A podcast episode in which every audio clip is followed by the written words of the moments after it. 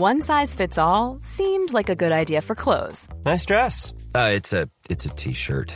Until you tried it on. Same goes for your healthcare. That's why United Healthcare offers a variety of flexible, budget friendly coverage for medical, vision, dental, and more. So, whether you're between jobs, coming off a parent's plan, or even missed open enrollment, you can find the plan that fits you best. Find out more about United Healthcare coverage at uh1.com. That's uh1.com. Hey, it's Ryan Reynolds, and I'm here with Keith, co star of my upcoming film, If, only in theaters, May 17th. Do you want to tell people the big news?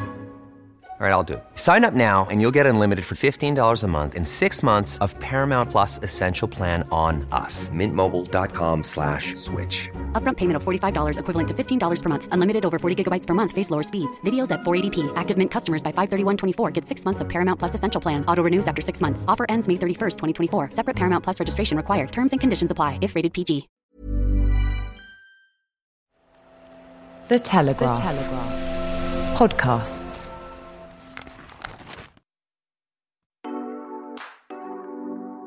Our best friend phoned us up and said, I'm having a rubbish day, you'd say, Look, babes, remove any judgment. It's all right not to feel okay.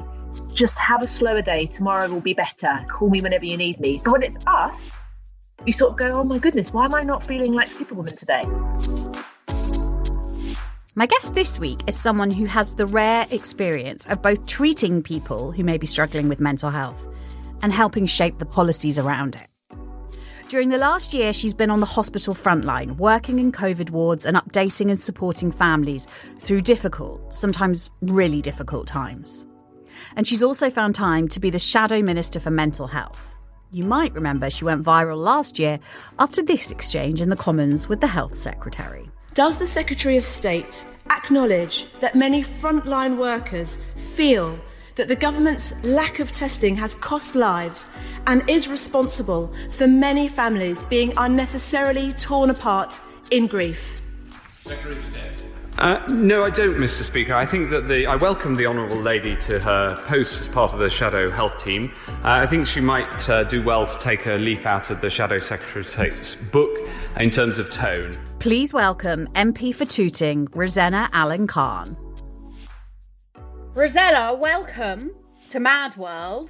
Thank you. Great to be here. I wish we were actually, you know, in the same room together, but obviously restrictions and all of that. But the first question I start with with every single guest is how are you really? Like really honestly truly, how are you right now? Because we ask that question all the time and often we're just like, yeah, I'm fine. Just get on with it. But I want to know how you really are today, Rosena. How am I really? I, I, thank you for asking that.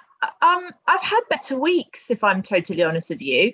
It's been tough working over the pandemic. I've been working in hospital quite a lot. I've been trying to hold down my MP job, which is obviously a seven day a week job. I'm really gutted about some of the things that have been happening lately in our community with regards to violence against women and the tragic death of Sarah Everard. I'm really glad the kids are back at school because homeschooling and I are not friends. That's taken a bit of the pressure off. But, you know, after this, I have a meeting about my dad's best interests. He's in hospital, has been there for a number of weeks. So there are real life things I think that affect all of us working women. And so I've had better weeks, but I try and remain as positive as possible. But I'm not going to pretend that it's been all roses recently because it hasn't. I'm sorry about your dad. Oh, no, don't worry. These, these are things that everybody goes through. It's part of normal life, isn't it? Well, it is, but I think it's important we talk about it because he has, does he have dementia? Am I, am I correct? Or do you not want to talk about this? Yeah, he has he has dementia. No, it's okay. I think it's important that in conversations like this, people are able to listen to us talking and know how normal we are and that we go through all the same things that they go through. Yeah, my dad has dementia. Been on quite a journey with all of that. And um, he's he was admitted to hospital a month ago now with with a chest infection. And so it's it's been a journey there. He's had amazing care. But it's been really hard because that's on the back of not being able to see him for a year and uh, you know in the care home. We've we've tried innovative things. They have wheeled him out into the garden a couple of times and me and me and the kids have stood on the side of the road and and made up little dances and and and played music to try and cheer him up. But obviously we're very far apart from him there and we haven't been able to you know, really hug him properly. So yeah, it was a bit of a blow, but I know so many families who have been through the same thing, and I'm just actually I'm just really grateful that my family have remained well throughout COVID. I mean, I know the guilt that so many other frontline workers had with the stress of am I bringing the virus home to my family, all of that sort of arriving home from work and shouting, Nobody touch me! I need to take my clothes off and shower before the kids could even give me a hug. Yeah, so it's it's been it's been an interesting time, but look, I, I always try and be glass half full and count my blessings. But I think I've also learned, Bryony, if I'm really honest, how important it is to say, you know what, I'm having a bad day. I'm passing no judgment on myself. My day is a solid two out of 10 and uh, I don't like it. you know what? I love that because the passing judgment, because we we can be feeling bad and then we can berate ourselves for feeling bad. Yeah, absolutely. We can go, oh my goodness, I need to hold it together because I've got to hold it hold it together for the kids, and I have to hold it together for my team, and I have to hold it together for everybody that needs me to hold it together. Mm. But what about me is the thing that I've learned, and the importance of us being able to say to ourselves, yeah, I'm not feeling great, but I'm not passing judgment on myself. Because what would we say to our best friend? If our best friend phoned us up and said, I'm having a rubbish day, you'd say, Look, babes, put a cup of tea on, remove any judgment. It's all right not to feel okay. Just have a slower day. Tomorrow will be better. Take it easy. Call me whenever you need me. But when it's us, we sort of go, oh my goodness, why am I not feeling like Superwoman today? I think it's really important that we give us the advice that we would give our friends. Like we treat ourselves as our own friends. Yeah, I mean, I say things to myself that I would never say to even my worst enemy. I mean, I don't, I don't think I've got enemies, but you know. But listen, you you touched on that there. You would say to someone, "Have a slower day." Now, you are the Shadow Minister for Mental Health. You are the MP for Tooting. You are also a doctor at the local hospital, St George's, and you have been doing throughout the pandemic shifts in A&E, is that correct? Yes, A&E and also in the intensive care at the Royal London as part of the family support team. So going in and taking messages from families to their loved ones who who are on ventilators, facilitating Zoom calls between family members and their loved ones. So yeah, that that's kept me busy as well. I've been I've been doing both. You're first hand seeing the effect of this disease, not just on the families who are having to experience it, who aren't able to be there with their loved ones as they lay there on ventilators, but also presumably on doctors and nurses and the frontline workers who have had to take on the most extraordinary challenges in the last year. What has that been like? Tell me, because you know, you're a tough cookie, you're an MP, you're a doctor, you're used to this kind of stuff. But can you just sort of explain to the person listening now the sort of depth of emotion, experience, the feeling, the yeah, I'm, I'm I can't do it justice. Yeah, I mean, you're right. I I have had a long career dealing with a lot of very difficult scenarios. I've been a humanitarian doctor for over a decade. I've seen the very worst of things. I've worked in refugee camps, calling out the genocide in Myanmar against the Rohingya. And that was very, very harrowing, you know, seeing um, infanticide, treating in the clinics and meeting people who had fled with the clothes just on their back and having to make that unenviable decision of whether to go back to pull their baby off a burning fire or run with the one child that they had left after seeing their husband murdered in front of them, their village razed to the ground. So these are some of the things that you know I've worked on in my life. I've been to I've been to Palestine and campaigned on issues there. Been to the Syrian refugee camp. I worked with HIV AIDS and TB patients in Kenya. I worked in the Pakistan flood crisis where 2 million people were affected, and I saw people homeless, their, their homes completely destroyed, people really, really suffering. So I've seen a lot of suffering. I've seen a lot of death. I've seen a lot of, oh, just real crippling, crippling pain.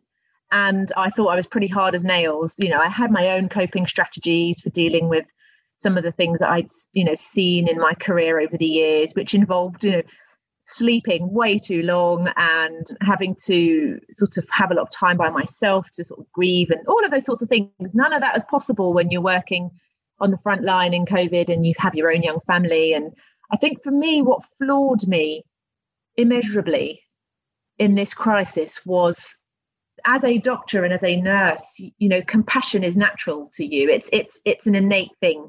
Giving someone a hug putting a hand on their arm all of these things are just so natural when people are grieving. But instead you are talking to people through through full PPE, asking them to stand two meters away from you, or delivering the very worst of news over the phone to them. Or if they are able to come to the hospital to say goodbye as their loved one is dying, five family members show up, and then you have to, in your full PPE, say, I'm sorry, only one of you can come in. And then, you know, taking that family member in to the bedside and watching watching that pain and and them being on the phone to the other family members that are waiting and hearing people say their goodbyes knowing that they couldn't have seen this coming knowing that there was absolutely no way they could have realized that as they were waving their loved one off in an ambulance that that would be the very last time they would see them again that you you just want to turn back time for them so they could give them that hug or it is heartbreaking stuff. Or, you know, taking an iPad to a bedside of, of a woman under 30 with her three children shouting, Mummy, Mummy, wake up. You're sleeping too long. I mean, it does really does something to you in a way that you could never have imagined. And for me, the thing that has kept me awake at night, the thing that has had me crying on the way home, despite being a woman who has you know seen so many things and experienced so many things over a career spanning 15 years is the thought that this could have been avoided, a lot of it, and seeing just rows and rows of patients that represent people from our most vulnerable, most marginalized communities, seeing how inequality has really been very prevalent throughout this pandemic. I think this pandemic has laid bare a lot of the inequalities that have existed in our society for a really long time. And I and emotionally, everyone is exhausted, which is why, you know, in my role as a shadow minister for mental health, I put together our care for carers package for frontline NHS and care staff, regardless of their job. You know, everyone's important, whether they are a porter, a cleaner, a doctor, everyone is equally important and will have suffered. You know, imagine if you're that porter taking all the bodies to the morgue day in, day out. You know, what that does to your mental health. Sadly, it wasn't well received by the government. But this has had an immeasurable effect on our frontline workers and they are they are exhausted and they are feeling a lot of pain. I can imagine ugh, the whole thing is tragic and then I was you know you mentioned the the government you were tone policed by Matt Hancock our health secretary yeah. last year how yeah. did that feel when you were sort of standing up in parliament and you'd sort of been in the thick of it to be sort of told off by the Secretary of State for Health? Well, the overwhelming feeling was of disappointment, really, because I wasn't asking about myself. I was bringing a message, a question from frontline NHS workers. I was describing how they feel. And I asked a legitimate question on their behalf in a way that I had every right to do because I hold a shadow cabinet position. I am a shadow minister. I have as much right to be in that place as anyone else. And I felt I was asking an important question that warranted an answer. And at the time, it felt pretty surreal, if I'm honest. There was a lot of backlash with people saying, Do you think he was sexist? Do you think he was racist? What I saw, if I'm really honest, is a man who probably really had to struggle with his conscience and that my question to him was incredibly triggering. So his response was to try and put me down rather than answer the question. But look, I, I don't think that the mental health of our frontline workers should ever be a political football. I just wanted to ask a question and it was a disappointment. But that's not the only time. You asked the Minister for Mental Health, Nadine Dorries, about this care package for carers. At the time, her response was something like, if you want to dictate mental health policy, then you should have worked harder at being elected. Yeah, I actually asked her eight times in one debate to work cross party together on the Care for Carers package. And her response to try harder at the next election if we wanted to have anything to do with policy, actually upset a lot of people on both sides of the benches because we should be able to work cross party together when it comes to the mental health of our frontline workers. It, it, it doesn't get any more important than that. In, in fact, we should be able to work cross party on anything to do with mental health. My personal opinion is that you start funding mental health properly and the knock-on effects throughout the rest of society are huge and it's an investment it's a proper investment and it was interesting as well because I think, you know, there was the triage situation that people were worried about that would happen as it sort of did in Italy about who would be allowed to go on ventilators and who would be given care. But I thought this is what happens all the time in, in mental health care that you have to be really, really, really unwell to get help. In, in a lot of cases. And it seems to me that COVID, obviously, as Boris Johnson has said, public health crisis of our generation, but it's not the only one. And obviously, the mental health crisis, I personally, as what I can see, it has been worsened by this. We've seen in the last year the government put money behind, you know, the furlough scheme, Eat Out to Help Out, and pausing stamp duty. There's so many economic things that have been kind of prioritized. Now, I know last year they did put in a plug-in. There, there was um, an amount of money agreed before the pandemic. The needs have changed, and that isn't reflected in their promises. And that is what is really important that there's a true acknowledgement of the mental health impact of this pandemic. We have seen CAMHS referrals, you know, child and adolescent mental health service referrals double we have seen anxiety escalate. We have seen depression, alcoholism, all of those things escalate exponentially. And there are also things that we haven't yet seen. There are still people who are just holding it together who once all this is this is over and they have time to reflect are probably going to really really struggle and the centre for mental health produced a report back in September. This is before the, the shocking second wave that took so many, many, many more lives. But they produced a report saying that even up to that point, up to 10 million people were going to require support for their mental health. But it's a false economy not to invest in mental health because if you think about one young person who doesn't have investment into services for them, the knock on impact it goes to potentially a family of four, five, or six fulfilling their potential and being able to work and pay their taxes, give back to the economy. It makes no sense not to invest in these services. And obviously, I've been heavily involved in mental health for a really really long time particularly because i'm an a&e doctor and i do pediatric and adult a&e and so i see children coming in self-harming with eating disorders and all of these things and I'm really, I'm actually so proud of the campaigning work that you're doing. It honestly makes me smile so much, and you you are an absolute credit to the cause.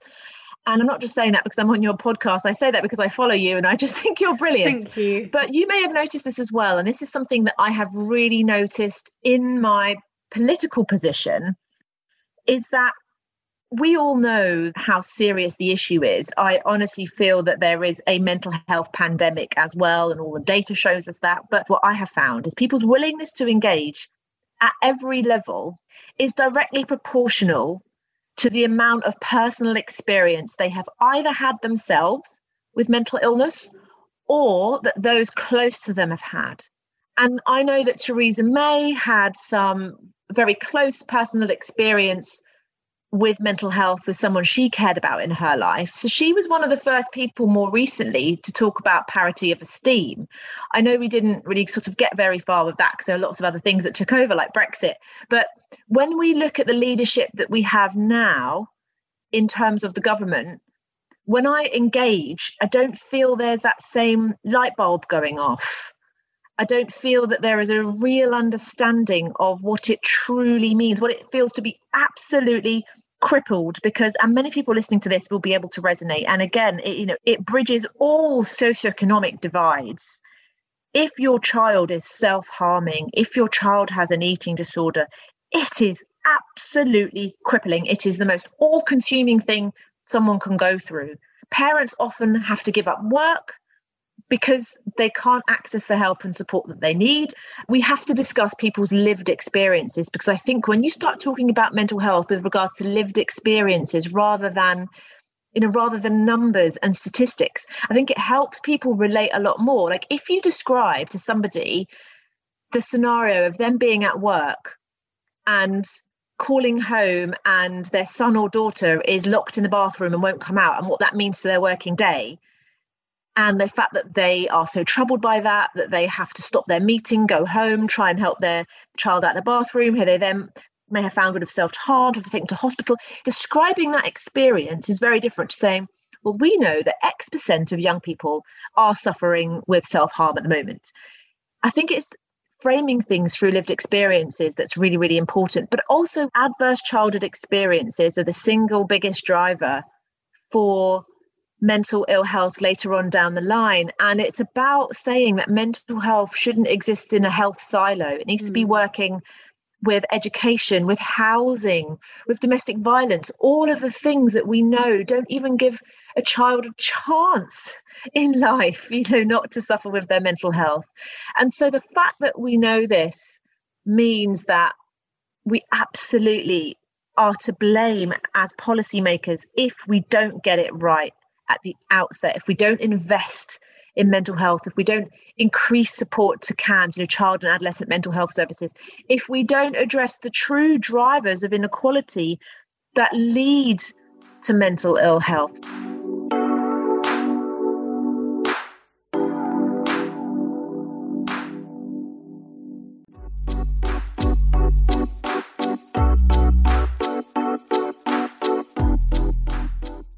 We know that lockdowns will have a negative effect on mental health because all mental health issues they work by isolating people. And they uh, tell people they're alone they tell people they're freaks they tell people that no one understands what they're going through which is obviously as i i say often is is just not true. Not only does someone out there understand what you're going through but there's someone out there who's going through what you're going through right now.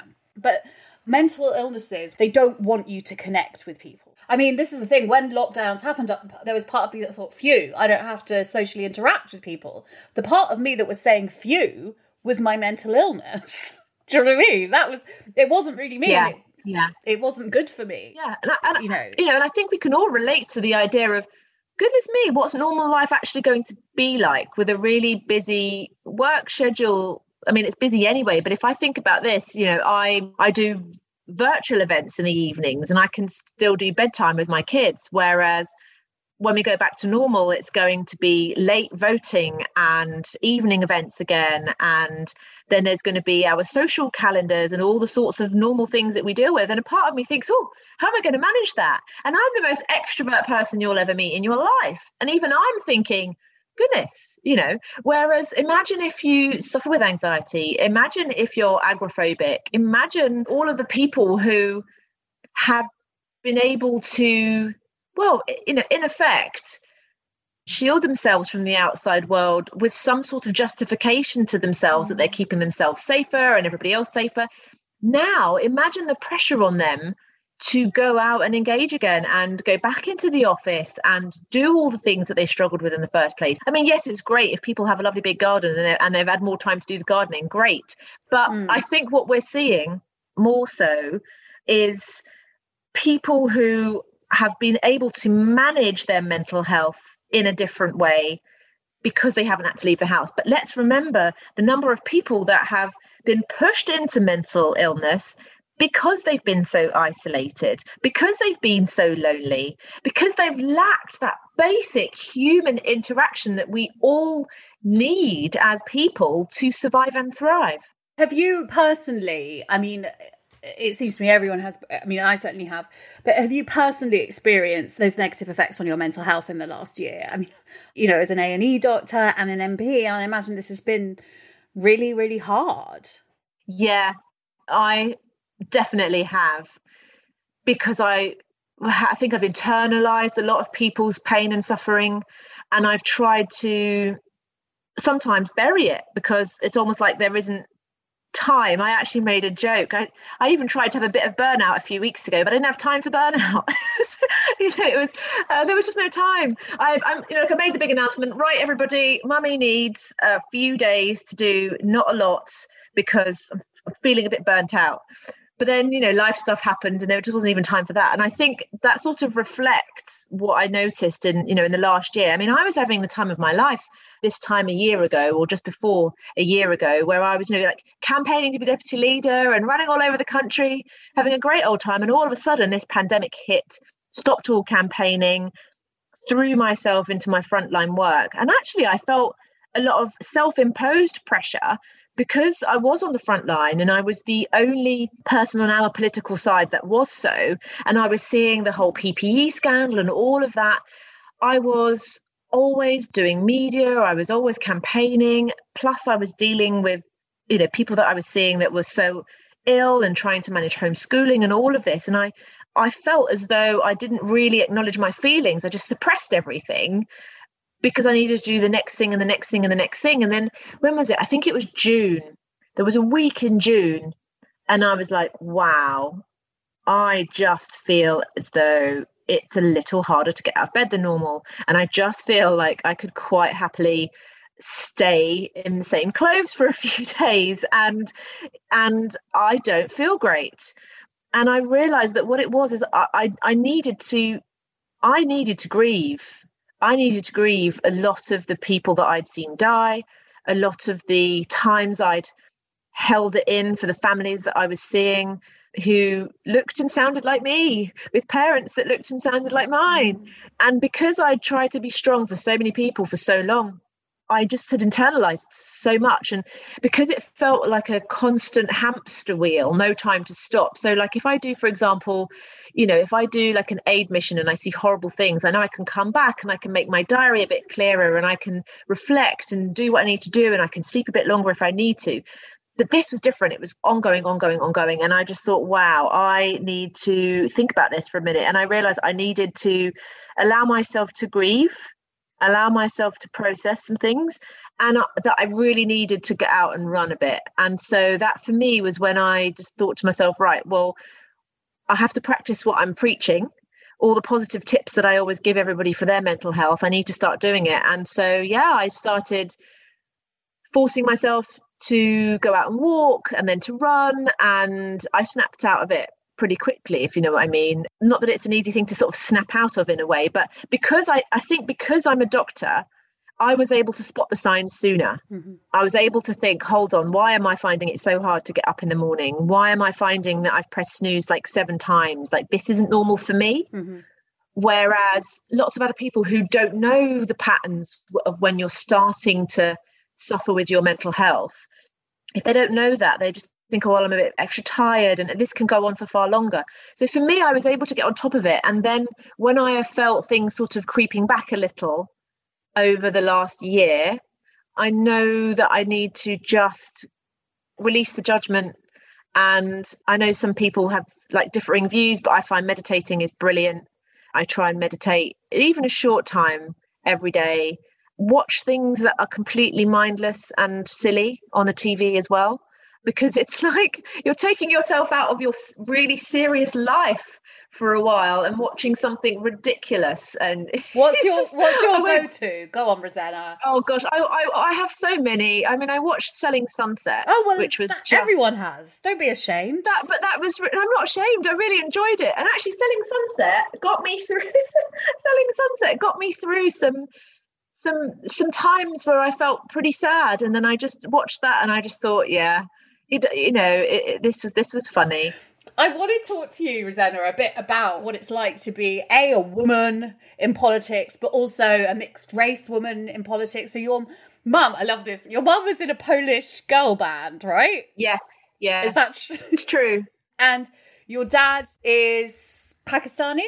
Yes growing up as me was was interesting because it was at a time when when it wasn't normal and very common to to be mixed race and you know it was an interesting time to grow up and sort of experiencing prejudice from from a really early age i think has sort of fueled my desire to fight for equality for others but also I feel incredibly privileged. I really do. Like I am so proudly British, mm-hmm. but I, I feel how lucky am I to have two such incredible cultures and beautiful heritage to be born into you know to be able to you know grow up going to poland and understand that very complicated history and to have experienced you know the fall of communism as a child and what that all means and to enjoy learning the language and to you know be there so often.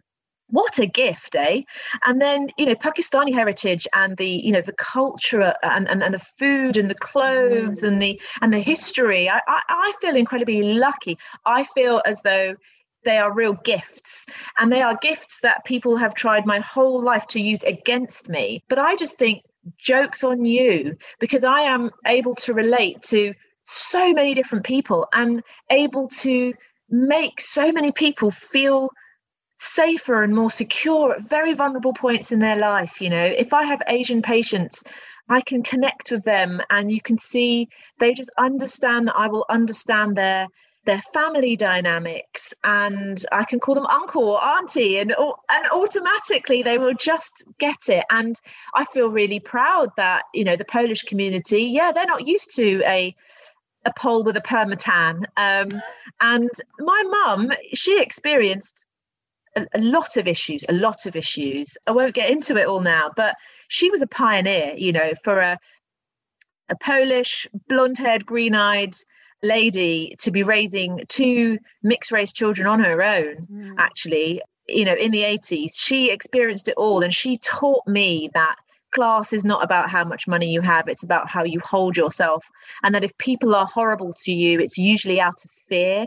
So just meet them with love and kindness and that is your superpower. So i see i see all of this as a privilege and there are people who try to put me in a box and i get so much racism and sexism and all of that stuff and i just think you know I, the people that do and say horrible things i just i just send them love right back from my heart and think I feel lucky that I know how to behave, and it's a shame that you don't. But I am not going to give you any reason to justify how horrible you are by being horrible back because that's not the way I'm made. And the world may struggle right now with people that look like me, people that have my background, but I see myself, you know, for my girls who are Polish, Pakistani, Welsh, you know, um, I just think to myself, we are we are bringing up a generation of people and of women who can be proud to own themselves, whoever they are, you know. And I think that if I was born into this body, into this skin, into this heritage, so that I can be an example of what it's like to own exactly who you are, then that's that that was meant to be. And I have to see it as a gift and a superpower because I want any woman, whatever their skin color, whatever their religion, whatever their sexuality, to go, she owns it. If she can own it, I can own it too. I want to jump through the screen and give you a high five.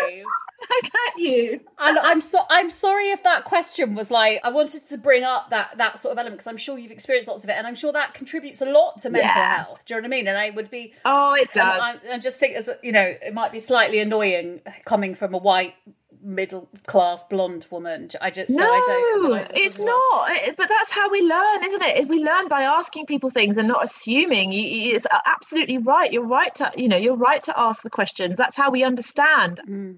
And you know, you you mentioned COVID you know, we, we know that it has disproportionately affected BAME communities. And, you know, I wanted to ask you about how that feels. That's a sort of an extra grief in a way, if that makes sense. You know, I think anybody with any ounce of humanity in them, regardless of the colour of their skin, uh, feels pain, mm. feels pain for all of our communities. I don't think I feel more pain just because I have Pakistani heritage and Eastern European heritage. I feel that I feel the level of pain that any just and right human would feel seeing those suffering. What has upset me is the way that some communities have been scapegoated. And what's hugely upset me as well is that I know the government sat on information back in February last year where they knew that our BAME communities would be more adversely affected and they did nothing. And that fuels so much of the pain and upset that I felt feeling that so many deaths could have been avoided. But we have to learn from this. It's everybody's responsibility, regardless of skin color, ethnicity, religion, sexuality, you know, like socioeconomic status. It's everybody's responsibility now to say, look, it's played out in technicolor in front of us exactly what what inequalities exist in our society. It's everybody's responsibility to fight for it to be better. Everybody has a responsibility to fight for it to be better. This cannot happen again. I feel like this last year, if this pandemic has given us anything, and it's given us a lot of pain, you know, it's it's been an awful experience. But I also think people feel acutely all the things that they could distract themselves from you know you could distract yourself from internalized misogyny. You could distract yourself from the systemic racism that exists. You can distract yourself from all of that with your daily life you know? Um, i know it sounds that sounds awful but that's the truth. People are getting on. They're going out they're going to the pub they're meeting people they're, they're, they're caught up in their own lives right? But you remove all of that as has happened with in the last year and people can't they you can't you can't ignore it. It's there and people are fucking cross. And uh, in a way i'm glad you know i think i think that so much has happened in the last year that has forced us to look at who we are as a, as a society and i fundamentally live by the principle that I think 99.999% of people are good. Mm-hmm. I think a lot of things are born out of fear. I think that the British public are good, decent people who have had a lot of things expressed to them over the last year through media, through campaigns, things that they may or may not have even been ready for so many things came out of the blue, like the pandemic and laying bare all the inequalities that exist, the violence against women and girls. People really felt that across the country through, you know, Sarah Everard and her painful and tragic death, through Black Lives Matter and George Floyd and the, and and and how that erupted here in the UK. And I think that it has been a pivotal year for our communities and I know there is so much language battered around about wokeness and this and that and the other. I always like to say, let's just strip it all back, take a long, hard look at who we are, and say that racial injustice, violence against women and girls, you know, inequalities that, are, that exist that are so deep rooted in our society, we all have a responsibility to make this better. And instead of long drawn out arguments about whether it's right or wrong to take the knee, about whether, you know, men are responsible for, you know, women's abuse and death. Let's let's take out the, all the this ridiculous arguments and understand that people are hurting. There are people who are hurting. Women are hurting. Black people are hurting. Minority groups are hurting. People with mental illness are hurting. And say to ourselves, we're not just interested in this because we are from this community or that community or because we're women, but because we have a global responsibility to get it right for everyone. And that is what I really, really want people to take away from this last year. What I want people to take away from seeing the grief, the public displays of grief that we have never known before in this country, never seen before and ask ourselves why are people feeling so much pain that they're ripping down a statue? Why are people feeling so much pain that they're still showing up at the bandstand at Clapham Common? Why is this happening? It's not because they're bad people, they are hurting. They are hurting and they're hurting deeply. And let's remove how we all individually feel about things for a moment and just go, what is right and wrong? And that has to be our starting point. And if we don't learn the lessons, if we fail to learn the lessons of the last year, we've let our whole society down. We've let our country down. Rosena, I hope one day you are my prime minister. Oh, bless you. that was a beautiful way to end, and I know you've got to go. Oh. I honestly could just carry on chatting to you.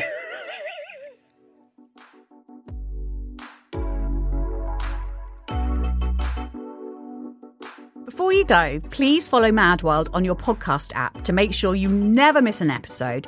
And if you feel like it, leave us a rating and a review. I love to read what you think about the shows and also see your guest suggestions.